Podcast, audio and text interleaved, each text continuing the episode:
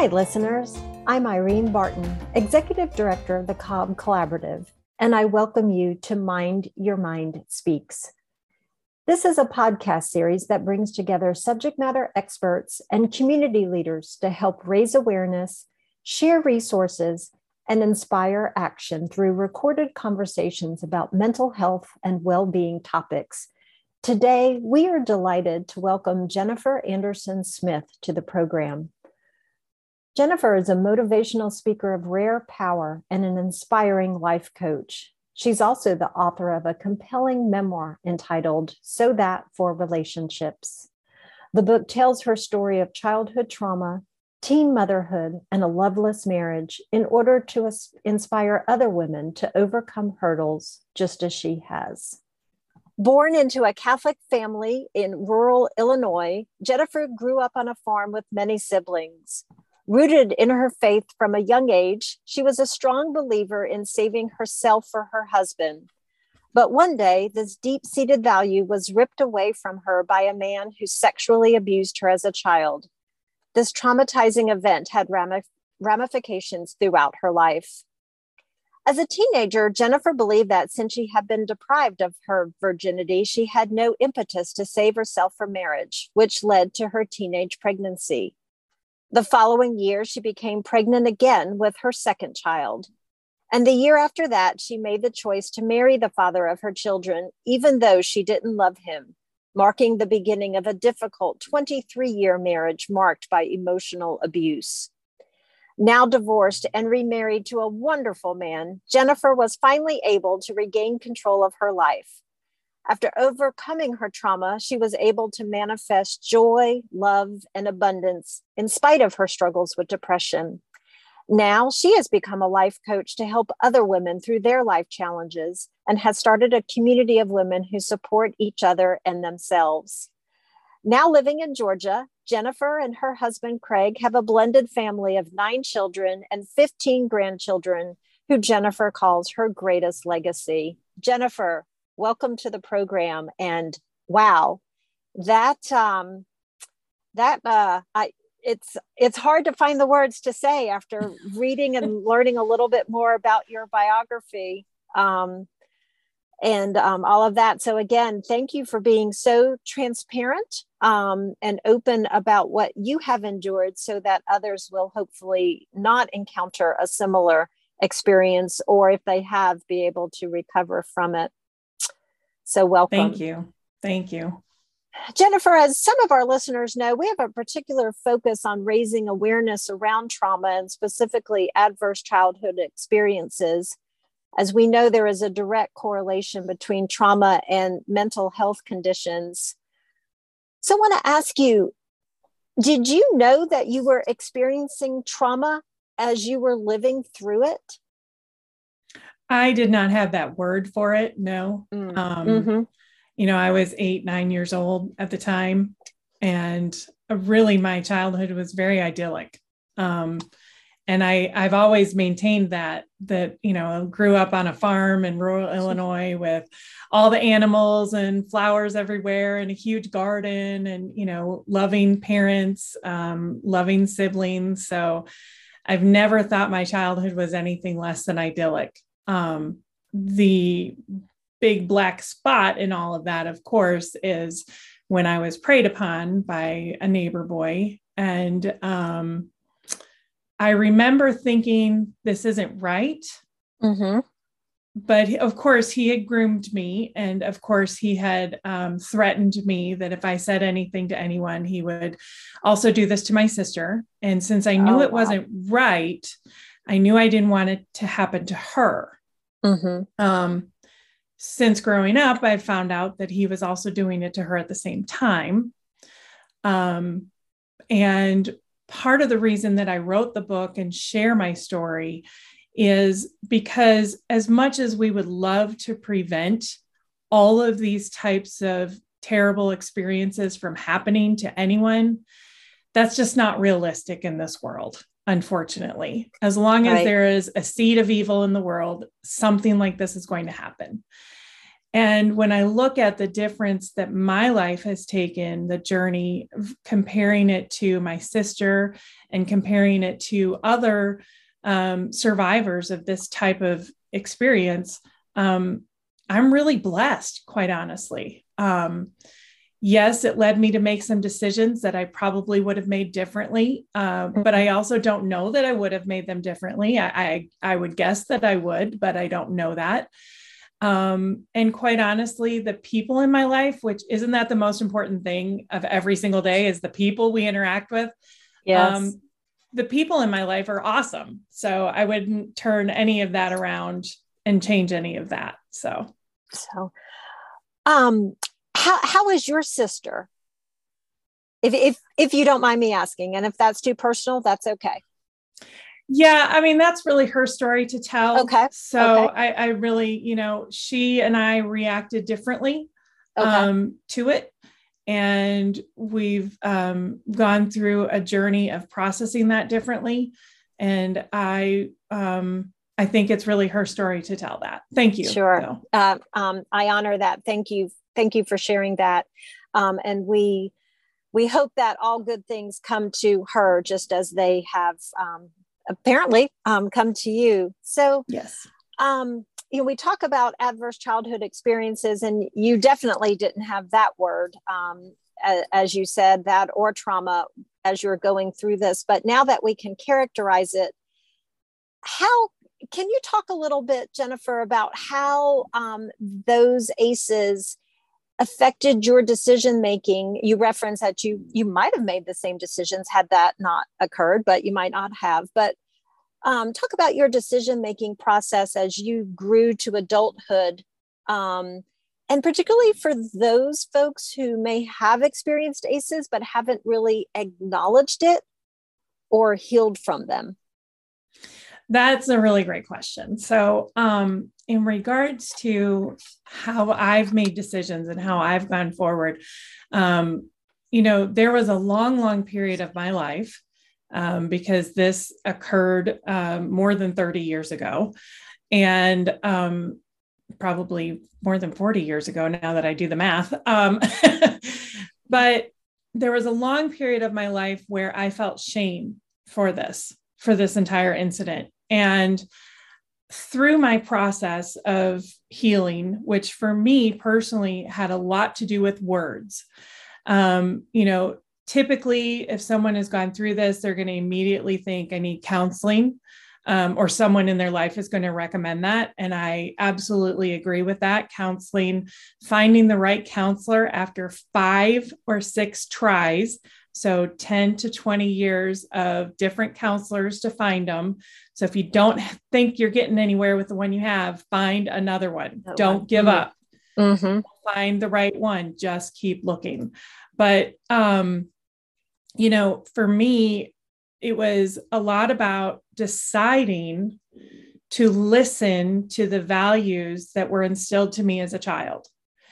And so those values have to do with that God believes I'm worthy of love and God is man, man is God, right? So mm-hmm. they're all three in one. And so then if God believes I'm worthy of love, then who else, who are who is anyone, including myself, to say I am not?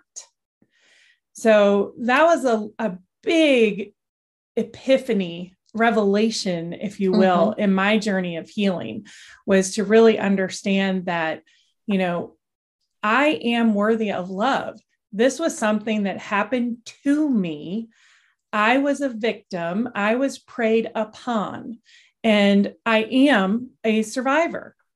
And I am a thriver now.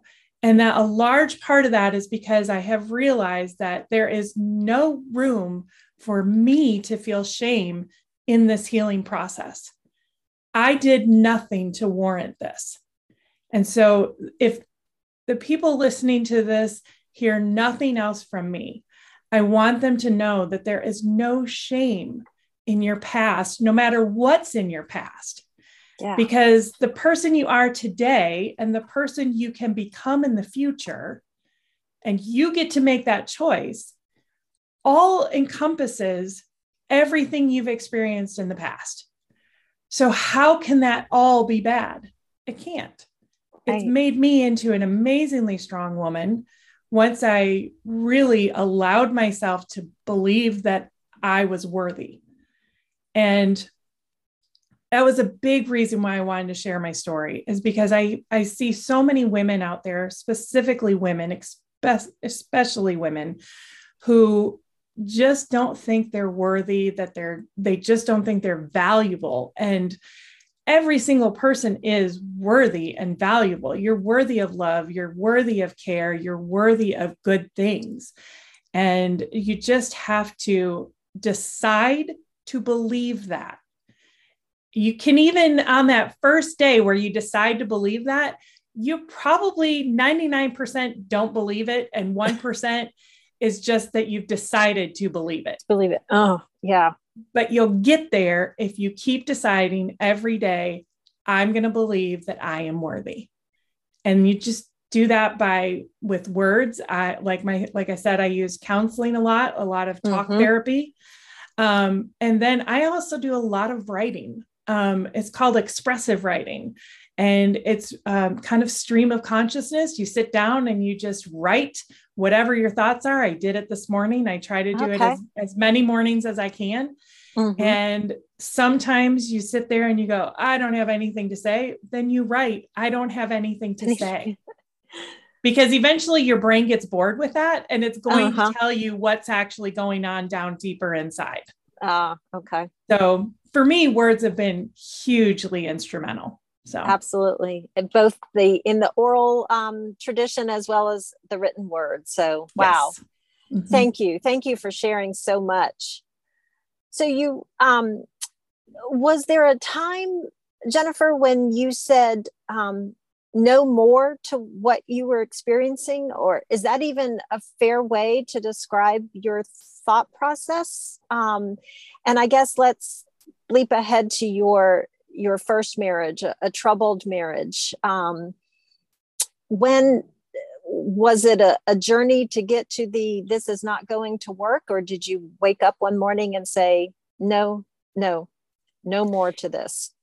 It was a combination of those two things. Um, okay. Quite honestly. So I think that I had that revelation, but didn't have it, uh, wouldn't acknowledge it within myself mm-hmm. many, many years before I actually acknowledged the revelation of this is just never going to work. Um, we're never going to be able to make each other happy. And that's exactly how I approached the subject with him was mm-hmm. look, we're, you know, we've been trying this for over 20 years and we're just never going to make each other happy. We have the same arguments round and round and round. So I think it's time for us to just try something different.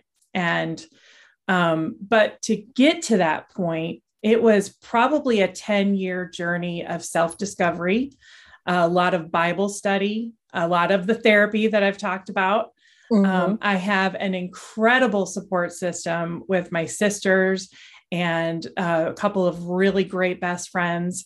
So I was able to really do a lot of sharing in that regard. Um, but I also have journal upon journal upon journal and when I was writing the book, um, and I went back and I was looking through these journals, I realized, and that's when I realized, Irene, that I actually, uh, for about 10 years, was contemplating this um, to, to leave because I looked at some of the dates on those journal entries of things where I just don't see how this is ever going to change. Or um, I'm very much a list girl. So I mm-hmm. would go through and make myself a household budget based on my current income. And, you know, I have four children. So based on, you know, whether or not I thought I'd get child support, whether or not um, I would keep you know who would live with me and who was adult enough that they could live on their own and you know trying to figure that all out. I mean i did that for 10 years before i finally showed up in my therapist's office one day um, on a june day. And i said uh, this isn't going to work. I'm done. I'm yeah. completely done. And so that's why i say it was like a combination right? Okay. Um and then when I said that to her, I said, I'm done, but I need six months to put my life together. And my son graduates from high school six months from there, the youngest one. So I'm going to plan to leave in a year. And she looked at me and she said, That's the most toxic thing you can do. Once you've decided you're done, you need to go. And so for me, that was the best choice. So two days later, I, I went wow. and met him, and the stories in the book about how I approached that with him and the conversation we had, and yeah, how it went down mm. from there. Wow. So when did you publish your book, Jennifer? When did that come out? So the original publication was done in 2019. Okay. Um, I'm actually, as we're recording this, um, finishing the editing of a new publication of it. Okay. And the reason I did that is twofold. First of all, um, all artists, once they see their finished product, mm, I would say all artists anyway, um, look at that and go, hmm, I could have done this. Done I could have done yeah. that. And of course, I had those moments. Um, but also, I found a wonderful editor who loved the book, but felt like there was more that I could give. Mm-hmm. And so we went through it together and we reformatted the book. It's very different. We've added about 10,000 words to what I originally published. And we that should be out by the time this podcast actually airs. So, okay, great. Well, yes. we will certainly uh, let our listeners know about that opportunity to learn more about your journey and and learn from it. And and who knows who you are impacting through that the power of words as you say. So jennifer you're as i was reading your biography um, you know, it ends on such a hopeful note. First of all, you're living in Georgia, which, um, you know, hopefully a little more pleasant uh, temperatures. Although we, as we record this, we have just had our second winter, um, and uh, and and the fake spring. So you've got all that, but, right? Um, but you found love again. How how were you able to trust your own heart and your own mind and someone else? Was that difficult for you? It was exceptionally difficult. Um, and there's a lot more detail in the book about the process that I went through. Um, but, you know, I got married very, very young. So my first child was born when I was 17, my second child when I was 18, and I got married at 19. And as mm-hmm. you said in the bio, I knew at the time I married him that I didn't love him enough to marry him but I also had been raised with a certain set of values. I had already screwed that up by having two children out of wedlock. So this was a way to quote fix that. Mm-hmm. Um, so, but when it came to, you know, after the divorce, the separation and all of that, um, one of the things I was excited about was trying dating because I'd really never done that. This the, sure, the man yeah. I married, I, we were high school sweethearts.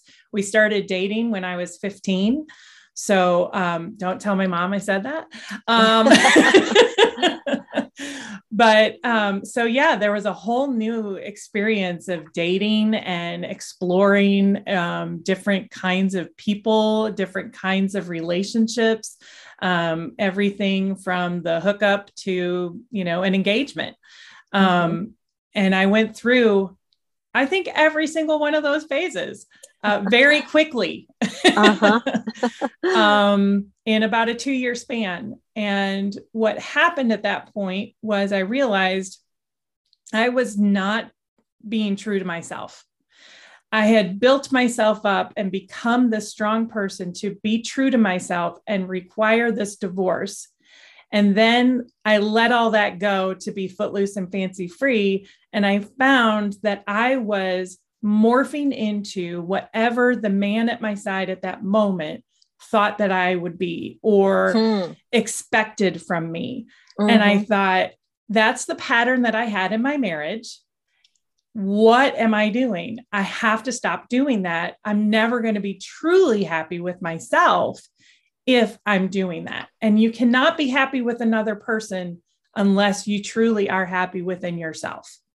So true. Yes. So, one of the things that I learned is, and this is um, in the book, there is a story about a man that I dated for a while and then we stopped dating. Then we went back together dating again. It was very toxic. I didn't realize it at the time. But from that relationship, and that's the thing about this book, right? All these different relationships, there's usually at least one little nugget in there that you can take and move forward and share with someone else and make it a positive, that silver lining, right? Mm-hmm. The one thing he taught me that sticks with me more than anything else is you have to be able to sit in silence by yourself for an extended period of time. And by extended, I mean 15 to 30 minutes, because most of us can't do that. And I find myself when I am in a really wound position where I'm confused and I'm conflicted, that's really what I need to do more than anything is just sit still, be silent, and just be there. Mm-hmm. And do nothing more than that. Um, because if you can't do that, it speaks a lot about how much you do or don't like yourself. At least that's how I learned it from him. And I do think that that is a really valuable lesson. And so once I did that, I realized my relationship with him was not good.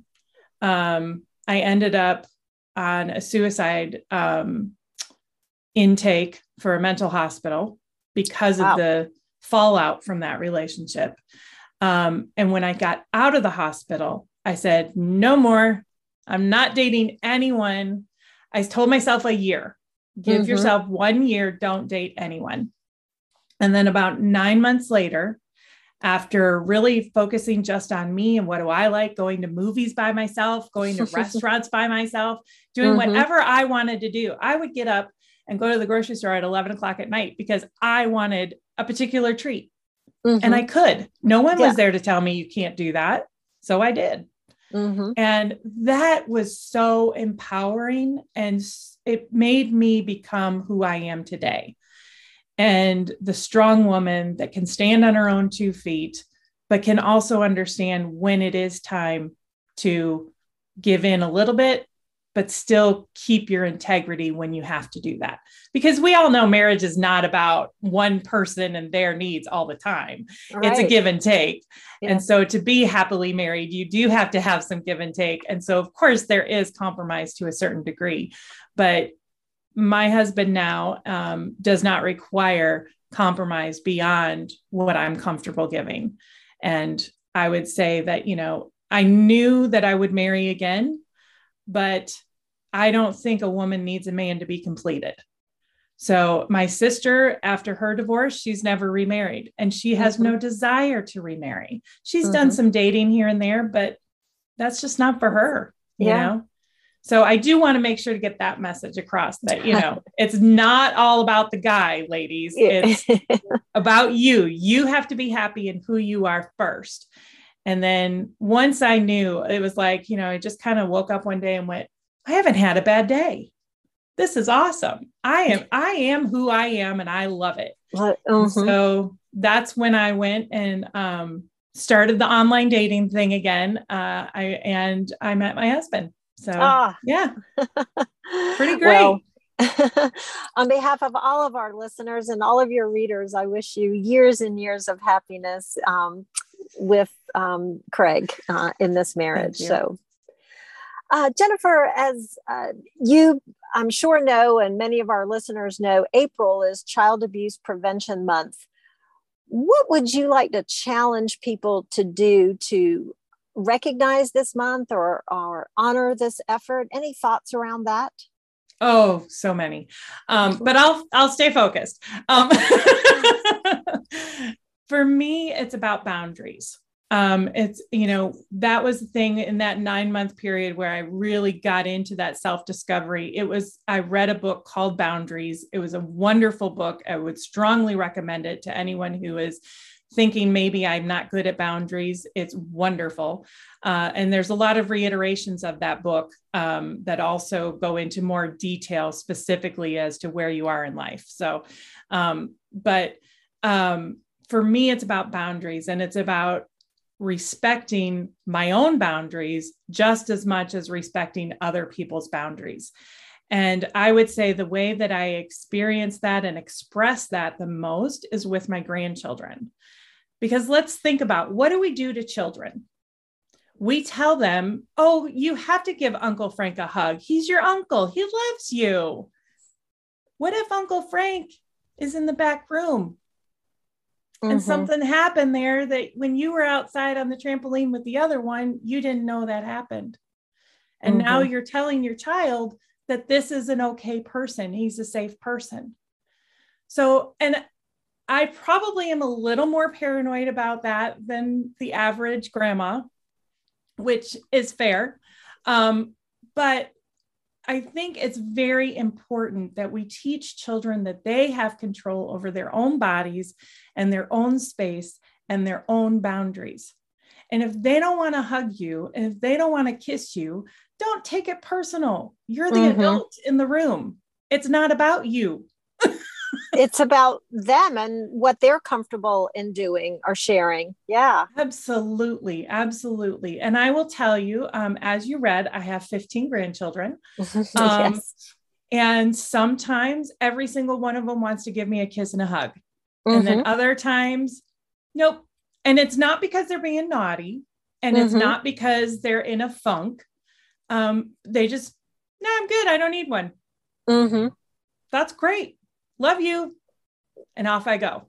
Right. So i don't i don't push at all. And i think that that as parents is probably the strongest thing we can do is give our children that ability to say no to other people invading their space. So. Ah, yeah powerful powerful words. I'm thinking back now on the uh, nearly 22 years and 19 years with my two and um, oh my goodness i'm going to ask for forgiveness if I push them into something because that is um, those are powerful words. Yeah. To uh, well, you. Let me say this, Irene. I did not have that strength or intellect when I was raising my own kids. So I did the same thing to my kids that we've all done, which is, mm. you know, you have to hug everyone before we leave. Did you hug everyone and you list them all out and make sure and you look at the people and make sure, yeah, they hugged me. Yeah, they yeah. me. I did that with my kids too. And and I realized that was just not a good choice. But you know, isn't that part of parenting is, you know, sometimes you make mistakes and sometimes they're big mistakes, sometimes they're little mistakes. So they all come out in the wash. yes, um, I I might have said it on this podcast before. I, um, I know I have said it a couple times in trainings. Uh, it's so true. We got more instructions when we adopted our rescue dog than when we left the hospital with either child. So it's that like is they a thousand just, percent true. yes, yes.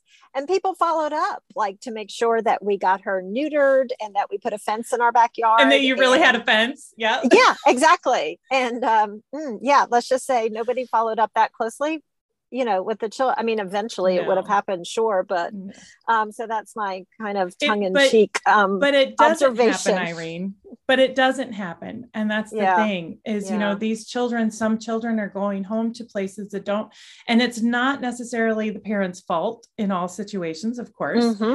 uh, right. in my situation my parents weren't at fault for what happened to me um but sometimes there's not enough food in the house and and it could be any number of things that right, cause that right. yeah you know um and so i do think you know we we joke about it because you know a dog compared to human life but that's kind of sure. how upside down our society is right now and it wouldn't be a bad idea to to you know look at some ways to make that an improvement absolutely another thing that we can do for child abuse prevention month maybe uh, you know check on all the children uh, in our neighborhood in our corner of the world and check on their caregivers right? Make sure absolutely. so, make sure they're yeah. safe. Yep. So jennifer we could talk for just so much longer. I'm, I'm just so enjoying this but um, let me ask you is there uh, in the time that we have left is there anything that i didn't ask you that i should have? Hmm I feel like I'm in, in a job interview now, and I feel like, man, I should have yeah. had an answer ready for that one. Right. I mean, I don't honestly, I don't think so, Irene. I, I think that okay. the most important parts we've talked about, and that is, you know, the that women needs to to value themselves. All people need to value themselves. Mm-hmm. Um, they need to set those boundaries and respect themselves enough to keep those boundaries with themselves and to demand them from other people. Um, and, you know, I just have always believed, you know, the, the book is based on a quote from the Bible. It's a Corinthians verse. And what it says is to paraphrase that God gives us comfort and mercy in our time of need so that we can share that with others in their time of need. Mm. And that is what this book truly is about. That's the reason I wrote it. And it's the reason I published it. You know, my mission behind it was if I can help one person have a better life by sharing my story, then my work here is done. And I got response from one of my beta readers who said, Oh my goodness, you've changed my life. I look at things completely differently. Mm-hmm. And I went, Okay, so I don't even really have to publish it. And then God yeah. tapped me on the shoulder and said, No, Jen, publish yes. it. yes, you do. so but you're, yeah, you're using your path to healing to help other people along their healing journey, or maybe yes. recognize that they need to take the first steps on that journey. Absolutely. And that, yeah. you know, I'm here to help you with that step. So part of the work that I do is as a mentor, um, which is another word for coach, but I like mm-hmm. mentor mm-hmm. better because I feel like that is more walking alongside you as mm-hmm. opposed to just telling you what to do. What to do. Um, right. And I am not a therapist. I make that very clear. I don't do therapy. But what I do is I walk alongside from wherever you are today and where you want to go moving forward. And I help you figure out the ways to get there. And I use, of course, my own example of what I've went through and the journey that I had in order to um, kind of um, put the structure around that. But words aren't for everyone you know? Um, i th- i do think words are super powerful but some people would think about that expressive writing and just have shivers and think about english in freshman college and just be like oh my goodness don't make me write a word. Yeah it would my husband being one of those. Yes my own husband being one of them. Um and so that that i would say you know that um if you don't work with me or if you feel like you don't need therapy, find someone, especially if you don't have a good support system. Um, find someone who can be your support, even if you have to pay them to do it, uh, mm-hmm. uh, because having that support is very, very important when you're going through these very difficult times. They're the people who are going to make sure you get out of bed in the morning when you need to, and make sure that you have a little bit of breakfast and keep moving forward. So, yeah. So we, we all need people like that in our lives for sure. Absolutely. So, yeah. And as a reminder, the book is entitled So That for Relationships by Jennifer Andersen Smith. Jennifer, my gosh, what a pleasure to speak with you. What a learning opportunity for for myself and for so many women and really for all of our listeners. Thank you so much. Thank you for having me, Irene. Thank you. And listeners, thank you again for t- tuning in today. And to be sure that you don't miss any future episodes, please subscribe to our Mind Your Mind Speaks podcast. Also, we ask that you leave us a review on Apple. Until next time, remember there is no health without mental health. Please mind your mind and keep an eye on the loved ones in your lives.